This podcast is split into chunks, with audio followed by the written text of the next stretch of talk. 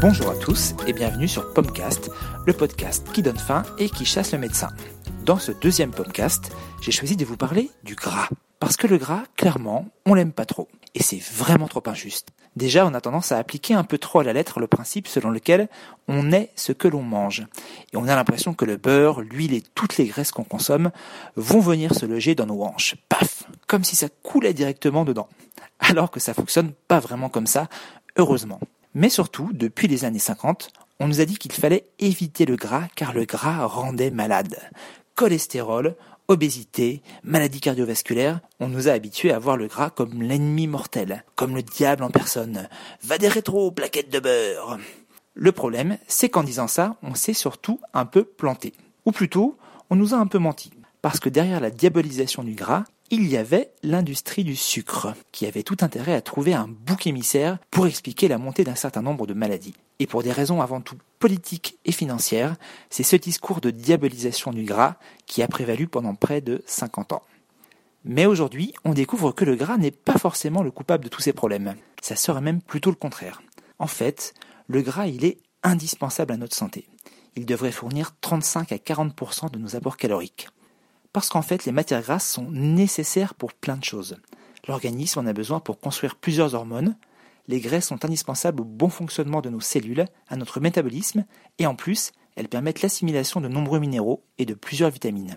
Les fameuses vitamines liposolubles, c'est-à-dire qui se dissolvent dans la graisse. Mais alors, si on doit manger plus gras, quelle graisse faut-il consommer? Je vous dirais bien un peu de toutes, mais en fait, il faut surtout chercher à consommer les matières grasses qui sont les plus rares dans notre alimentation, c'est-à-dire les fameux acides gras essentiels oméga 3. On dit qu'ils sont essentiels parce que ce sont des graisses que l'organisme ne sait pas fabriquer tout seul et qui doivent donc impérativement venir de l'alimentation.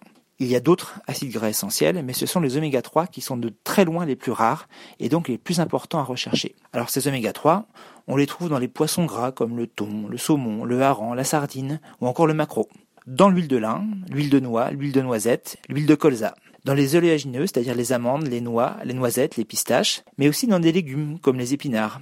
Alors une petite salade de pousses d'épinards aux noix avec de l'huile de lin, c'est parfait et en plus c'est super bon. Donc vous l'aurez compris, en assaisonnement, utilisez plutôt des huiles riches en oméga 3, c'est-à-dire colza, lin ou encore noix ou noisettes, qui donnent un petit goût très sympa aux vinaigrettes ou viennent sublimer des légumes cuits.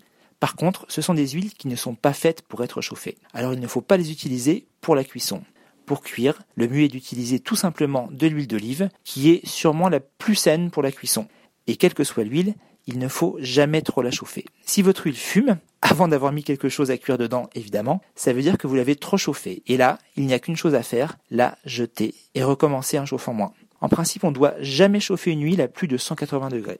Ce qui veut dire qu'il ne faut jamais chauffer votre poêle au thermostat maximum. Après, j'aimerais revenir sur un petit détail. Ceux qui comptent les calories vont me dire Mais pour le même nombre de grammes, il y a plus de calories dans la graisse que dans le sucre.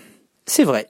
Mais le souci, quand on compte les calories, c'est qu'on oublie un point crucial. C'est que toutes les calories ne se valent pas et n'ont pas le même impact sur l'organisme. Par exemple, qu'est-ce qui va favoriser le stockage sous forme de graisse et venir enrichir nos charmants petits bourrelets? Eh bien, c'est l'insuline, c'est-à-dire l'hormone sécrétée lorsqu'on mange des aliments sucrés. Donc vous l'aurez compris, c'est bien plus le sucre qui fait grossir que les graisses. Le pire étant de consommer en même temps beaucoup de sucre et beaucoup de graisse. Et là, désolé pour les amateurs de donuts ou de Queen mais il vaut mieux que ça reste un petit plaisir occasionnel.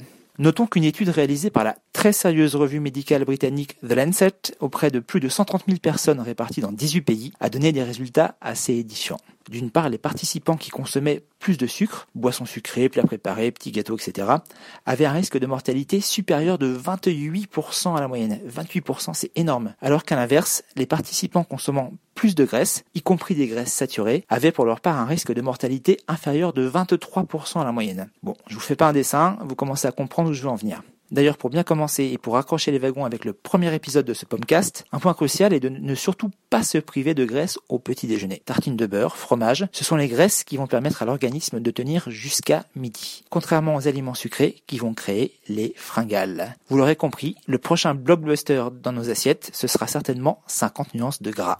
C'est tout pour aujourd'hui. Si vous avez aimé ce podcast, n'hésitez pas à en parler autour de vous, à lui mettre une bonne note et à vous abonner pour être averti des prochains épisodes. Ciao ciao et bon appétit